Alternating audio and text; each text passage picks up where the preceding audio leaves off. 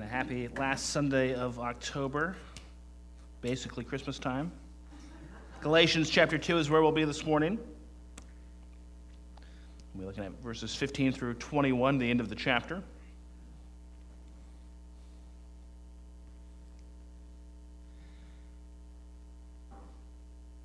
We ourselves are Jews by birth and not Gentile sinners. Yet we know that a person is not justified by works of the law, but through faith in Jesus Christ. So we also have believed in Christ Jesus in order to be justified by faith in Christ and not by works of the law, because by works of the law no one will be justified. But if, in our endeavor to be justified in Christ, we too were found to be sinners, is Christ then a servant of sin? Certainly not. For if I rebuild what I tore down, I prove myself to be a transgressor. For through the law I died to the law so that I might live to God. I have been crucified with Christ. It is no longer I who live, but Christ who lives in me. And the life I now live in the flesh, I live by faith in the Son of God who loved me and gave himself for me. I do not nullify the grace of God, for if righteousness were through the law, then Christ died for no purpose. Would you pray with me? Our Heavenly Father, we thank you for this day and another opportunity to come together to worship you, to worship your great name, and to praise you for your goodness and many blessings.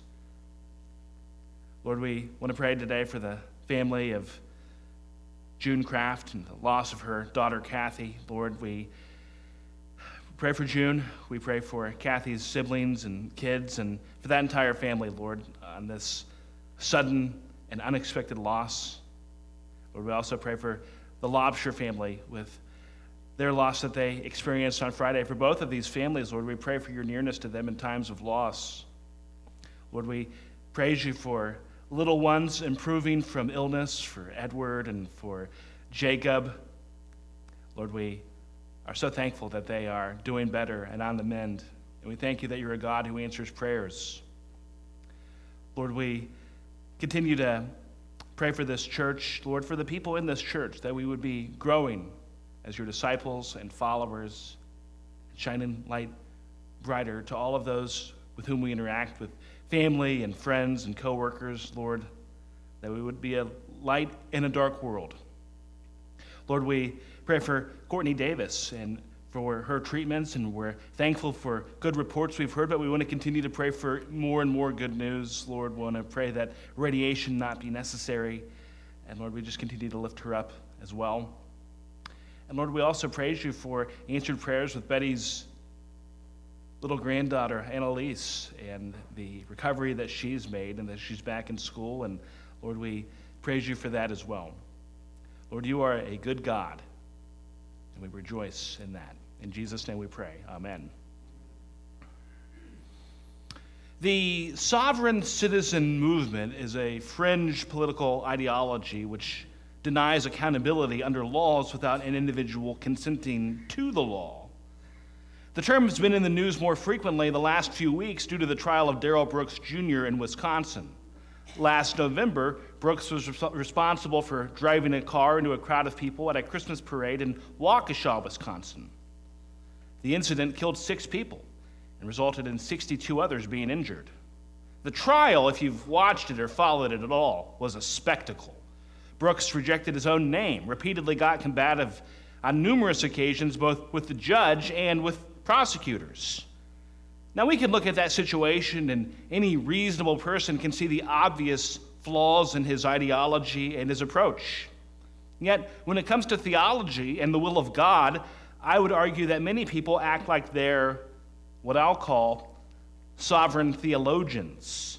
So many reject the Word of God and act like His truths don't apply to them unless they say so. They act like they can speak about eternal realities based on little more than preference or what they think. But when it comes to the subject of sin, the reality is that we are guilty. We have violated God's law. We can feel as innocent or vindicated as we want to feel, but that is not the thing that ultimately matters before a holy God. We sin, not just once in a while. It's not like we committed You know, a sin one time when we were a kid, and then some other time in college would have otherwise been pretty much on the straight and narrow. No, we're sinful people, and we are guilty. And on our trial, before the righteous judge, we stand condemned of what we've done.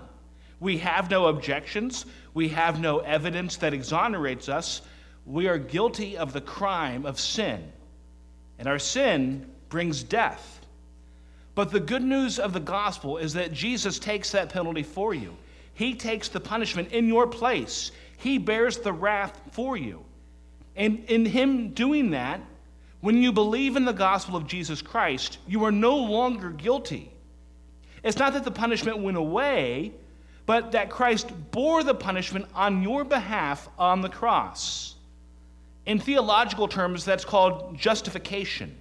And I've talked about justification before because it's an important doctrine, but justification theologically refers to right legal standing before God. When we believe in the gospel and what Christ has done, we are justified by faith.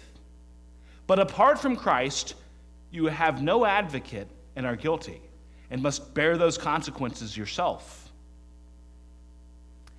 The thing that's always amazed me about this sovereign citizen movement is that you can believe whatever you want to believe. But if you run around and still do illegal things, you can say those laws don't apply to you until you're blue in the face. But you're still going to get charged, and if convicted, you're still going to prison. Darrell Brooks was still found guilty and is going to spend the rest of his life in prison. A person can say that they haven't sinned or that their sins aren't that big of a deal or that God should just forgive them or whatever else they want to say, but none of that changes the mind of an almighty and holy God. And the verdict is this you're guilty. In today's passage, we conclude Galatians chapter 2. We've spent the last couple weeks looking at controversies in the early church regarding the law of the Old Testament. Two weeks ago, there was a circumcision controversy. Last week, there was a food related controversy related to the food laws of the Old Testament.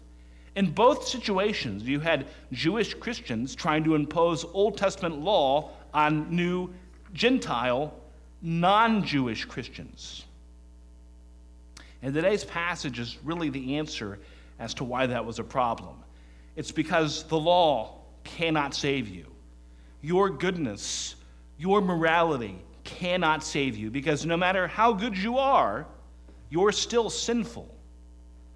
People who were trying to impose the law on Gentile Christians were misunderstanding the gospel because we are justified in Christ, not in our ability to follow the law. And with that, we come to our passage today. And the main idea of this passage is that Jesus saves us because we cannot save ourselves. And we'll be looking at this morning's passage in three parts. And with that, we'll jump into our text today. First section faith versus law, looking at verse 15. We ourselves are Jews by birth and not Gentile sinners. Paul's reminding the audience of his Jewish faith. Paul was a Jewish Christian. Peter, with whom he had had a confrontation last week, was also a Jewish Christian. They had both been men who had grown up observing the law of the Old Testament. When Paul talks about Gentile sinners, that seems almost a bit tongue in cheek from Paul. He's saying, Peter, we're Jewish. We're God's chosen people. We have the law. We knew the will of God, not like these heathen Gentiles. But in verse 16, Paul will explain why that ultimately didn't do them any good. First part of verse 16. Yet we know that a person is not justified by works of the law. He's showing the common ground that they have. Paul says, We agree that we can't be justified by our actions. Why? Why is Paul saying that we can't be justified by works of the law? There's a couple reasons why we can't be. First, because we can't live up to it. We can't actually follow the law of God. And it's as true for us today as it was for people at the beginning of the church. No one is righteous. We are sinful. And like I said in the beginning, It's not just that we sin sometimes or that we're basically good but not perfect. We're not people who sin, we're sinners. The Bible says that all sin and all fall short of the glory of God. Jesus shows that we sin so much that we needed a Savior to come to redeem us. Secondly, because the law cannot save a person. The law can't do what it was never intended to do. The purpose of the law was never to be made righteous by it. In fact, the law shows that we can't be made righteous by it. In the Old Testament law, no matter how hard you tried, there were still sacrifices that needed to be made and sins that needed to be atoned for on the Day of Atonement. It could not be done perfectly. But that's what a holy God requires. Now, the good news is that there is grace, and we see grace throughout the Bible. Before the law was even given, God had made a promise to Abraham in the book of Genesis. When God had made his promise to Abraham, Genesis 15 6 says that Abraham believed and it was credited to him as righteousness. Paul will actually refer to that event in the next chapter, Galatians 3. Before the law was given, we are shown what actually mattered was belief and faith. The faith that Abraham had in the promise of God. So Paul tells a person a person is not justified by works of the law. Again, to be justified is to be in right legal standing before God. It's that when God judges you, he will look not to what you've done, but instead he will look to what Jesus has done for you. And by faith in the truth of that, it is credited to us as righteousness. We are justified. Our goodness, our obedience, our morality, and good behaviors are not the basis for our justification. The only works that save us are the works of Christ. I read a story about a college professor, and I'll preface this by saying I'm not sure that this actually happened, but even if it didn't, it's a good illustration of a point. It was time for the final exam, and the professor placed the test face down on each student's desk and told them to wait until it was time to wait until he told them the exam could start before they flipped over the exams. When the time came, the students turned over the tests, and each exam already had its name already written on it in red.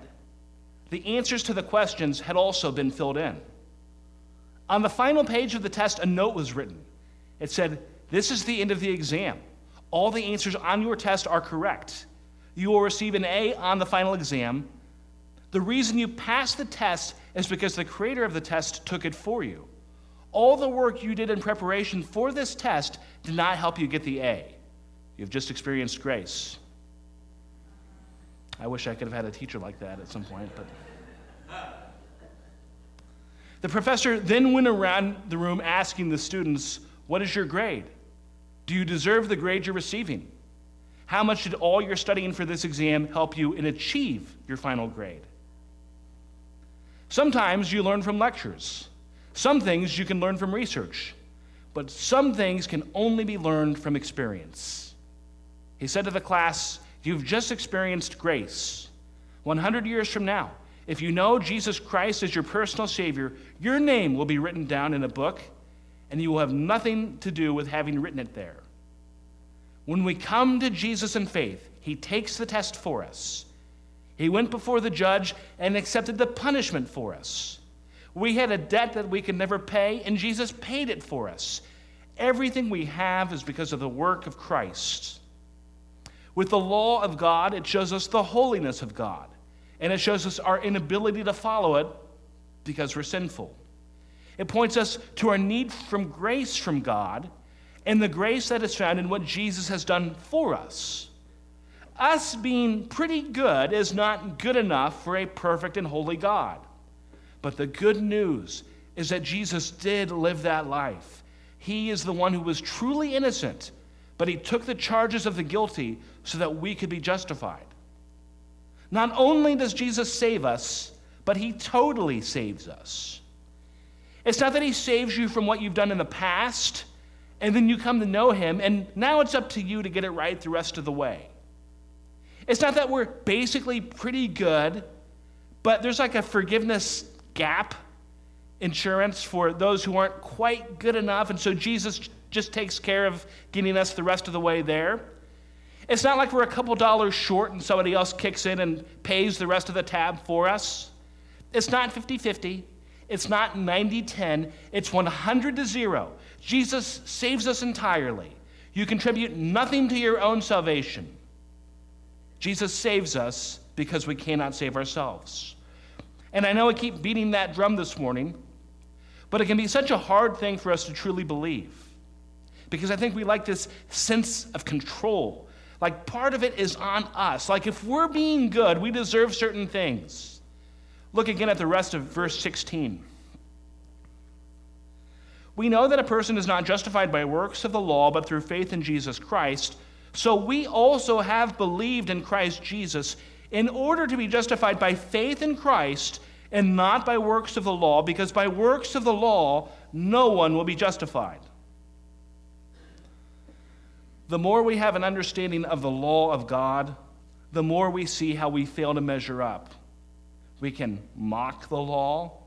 Some skeptics like to cite things in the Old Testament that they think seem irrelevant. But at the heart of the law of God is to love the Lord your God with all of your heart and soul and mind and strength. Have you done that perfectly? No. We're constantly taking our eyes off God. We are constantly choosing to do what we want to do over what God wills for us to do. The law says that we're to love our neighbor as ourself. Have you done that? Can we agree that it would be virtuous to do that? Of course we can, but we haven't done it. The law says we aren't to lie. Have you followed that perfectly? We have failed on the main points, we have failed on the small points. We are totally incapable of following the law. And the more we understand the law of God, the more we understand and appreciate that we can't perfectly follow it because we stand condemned and guilty for a crime that we commit every day of our lives.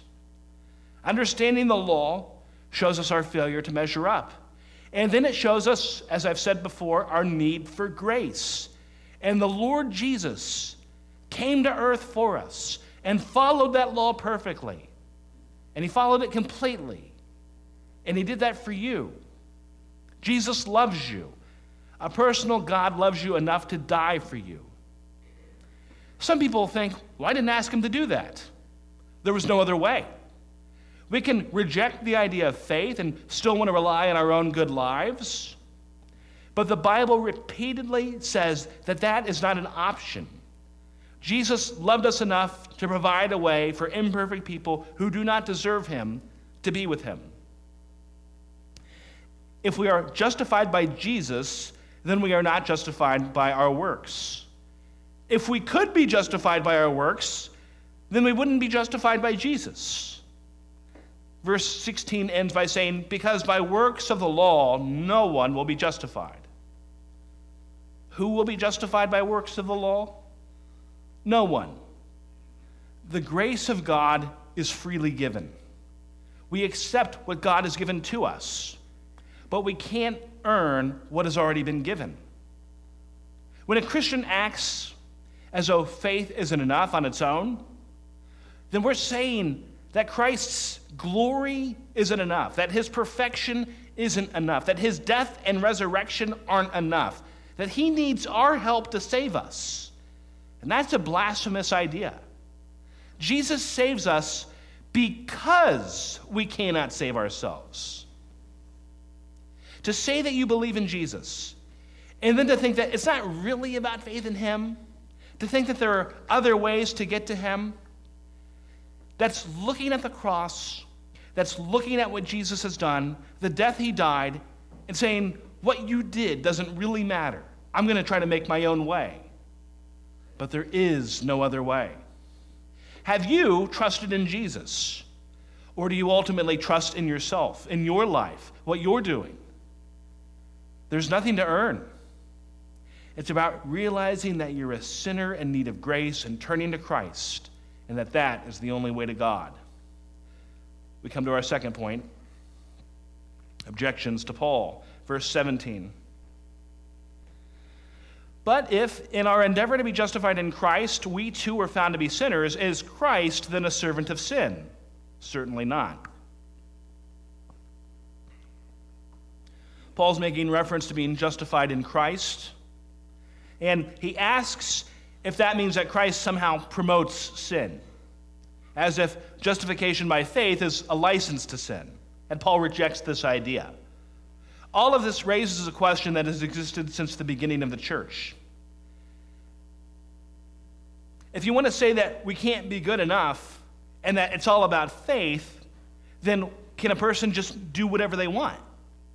If Jesus is going to forgive me anyway, what difference does it make?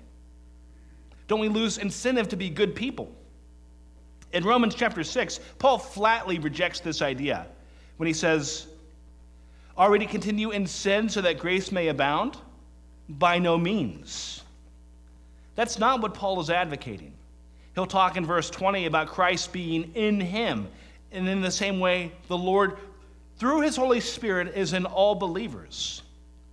You have to have faith, real faith, not just empty words saying that you believe in something if you don't really believe in it,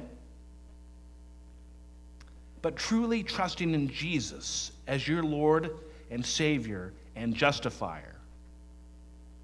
But we still must understand that even when we follow things that are in step with the will of God, that our obedience to those things is not our salvation. The great 19th century preacher Charles Spurgeon said this Justification by faith does not make us think lightly of sin on the contrary, it creates in us such a love to God that we loathe the very idea of offending Him. For the tendency of the gospel of grace is to excite the gratitude in those who receive it. If I am freely pardoned, then I must love Him who has thus generously forgiven me. Gratitude is the root of true virtue and the mainspring of holiness. When we truly begin to understand the grace of God, the forgiveness we have, that's supposed to make us want to live for God, not to test the limits of how bad we can be, because that attitude shows a person who doesn't truly understand the gospel. A few chapters from now, Paul will talk about the fruit of the Spirit. And part of the point of Paul talking about those things, things like love, joy, peace, patience, are the fruit of the Spirit are things that are produced by the Holy Spirit in a person who has the Holy Spirit. So it's not about haphazardly saying that you have faith when you really don't. Real faith results in a person having God's Spirit as a born again, regenerate Christian believer. And faith produces fruit. The gospel makes an impact. But the distinction is in understanding that the fruit isn't what's saving you, the fruit is the proof that you've already been saved. And so when we hear the message of forgiveness, the response doesn't need to be to hear it and then going right back to trying to earn God's love or approval. It's what Paul says in verse 18. For if I rebuild what I tore down, I prove myself to be a transgressor rebuilding what was torn down. Paul says, I proved myself to be a transgressor.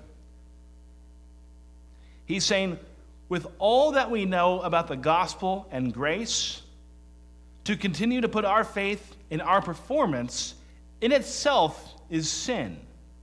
It would be like after America had won the Revolutionary War, still, still expecting someone to be loyal to the British king.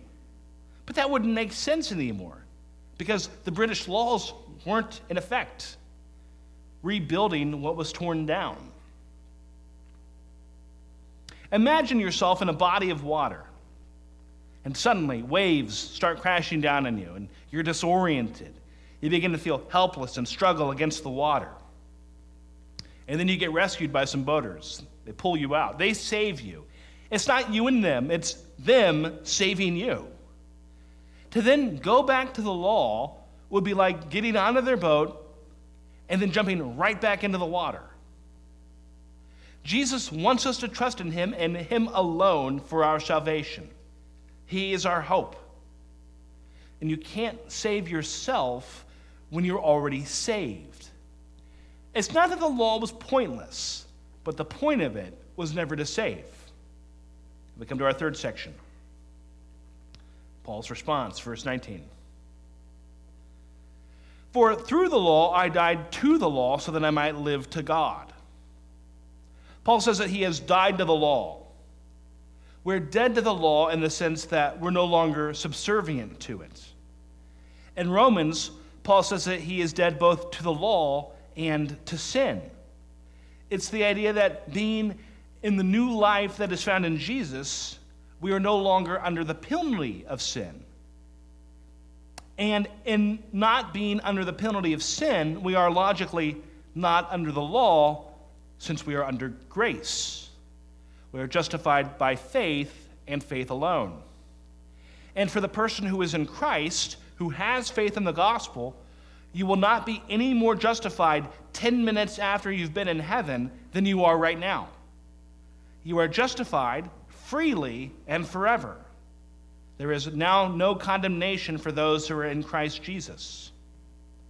We live for God. If you're here today and saying that you believe in Jesus, but you don't really care about living for Him, then I would ask if you even really appreciate the grace that's been offered to you. The gospel is something that's meant to be cherished, it's something to take joy in, it's something to love. It's the salvation that God has given us. And when we understand it, we grow in deeper appreciation for it. When we understand the gospel, we have a deeper understanding of how great our sin is. So great that the only way for it to be forgiven was for Jesus to take the penalty for us. And then we grow in gratitude for what God has done. We live for Him. It's not about living in fear of if we measure up, because we don't measure up. But Jesus does, and Jesus has come for us, and He has come to give us life. Verse 20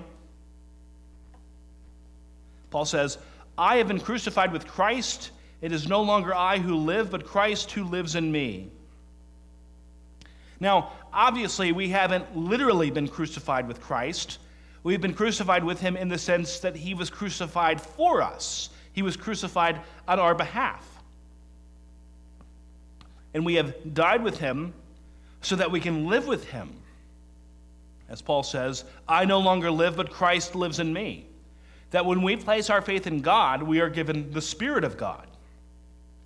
Christ lives in you in the sense that when you come to faith, as I mentioned a few moments ago, you are born again through the Holy Spirit.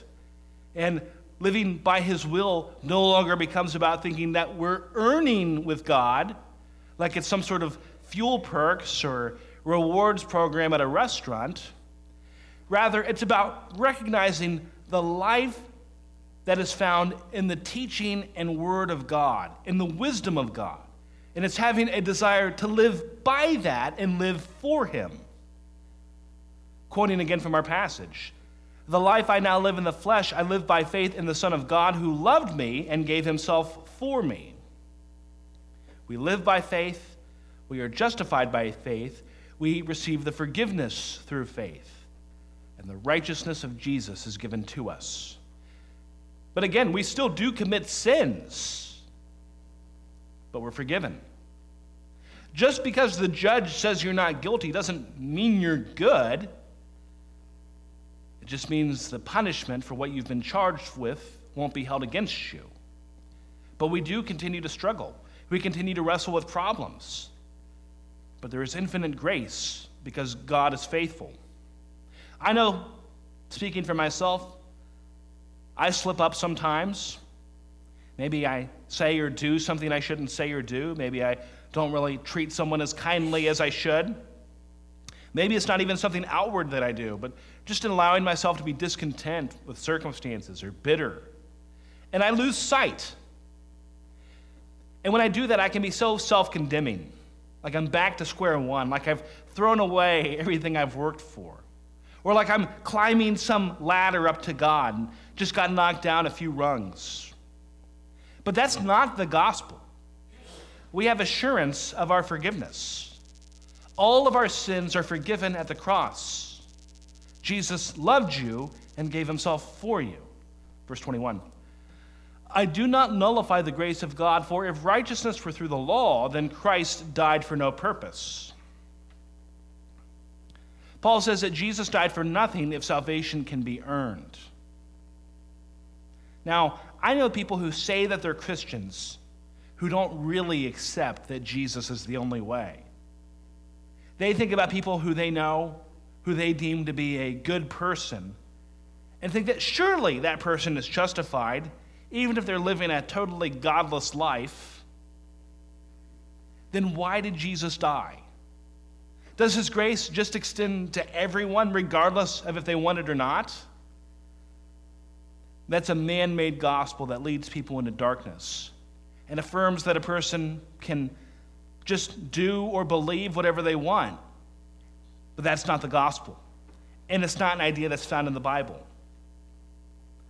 Again, we're not sovereign theologians. Jesus died for nothing if our righteousness were through our obedience to the law. Jesus died for nothing if there was another way to get to God. We are imperfect. We could never follow the law, but Jesus followed it for us. He shows us the perfection of God on earth. And so, as I wind down, I ask this question What do you believe about Jesus? What do you believe about his role in your salvation?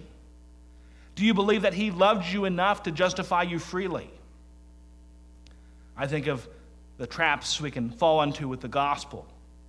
I think one of them is believing it, but we still say things like, I need to try harder.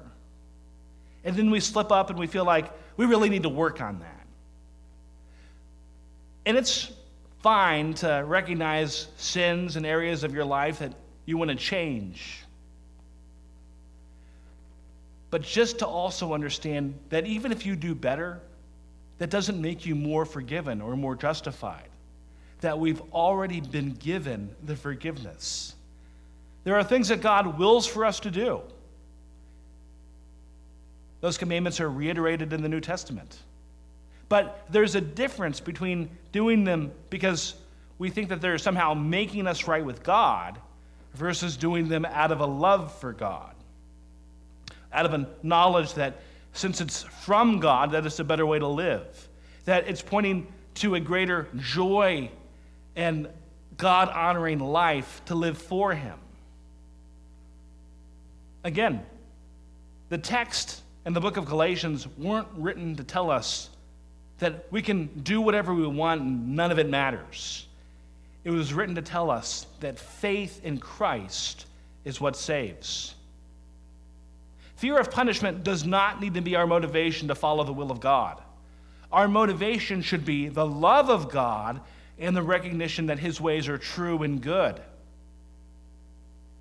Maybe you don't really believe in the gospel, but you wish you knew God. But you carry so much shame or regret that you act like you need to take care of how messed up you are before you can even think about really getting to know God or building a relationship with Him. That you act like you, in reality, need to climb up part of the way to be worthy of God picking you up the rest of the way. Like you need to kind of help yourself along. The good news is that God takes you where you are, as you are. It's not climbing part of the way up. Jesus saves us fully. He saves us because we cannot save ourselves. So I again ask, what do you believe about him really? Do we relegate Jesus to a source of some good moral teachings, but act like ultimately we're really the one who's responsible for saving ourselves? Do we pick and choose teachings to believe and invent a good Jesus, but one who's not really our Savior? Do we believe in him and say the right answers, but still our faith in our heart of hearts is rooted in how good we are? Is your life of faith a constant struggle of feeling like you need to try harder?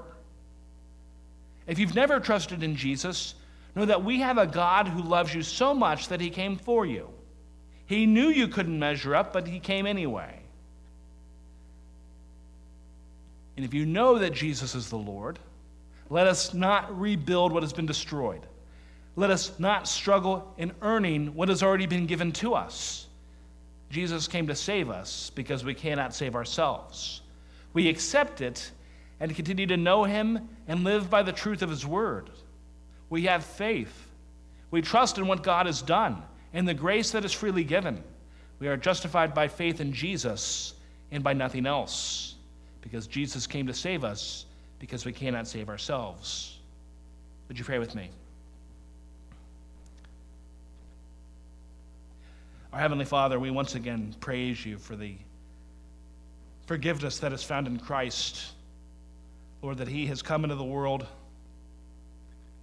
lived a perfect life, and gone to the cross to redeem sinful people. And may we be a church of people who know that and who believe in Christ and who, as a response to the salvation and the sweet sound of His amazing grace, live lives to your glory. In Jesus' name we pray. Amen.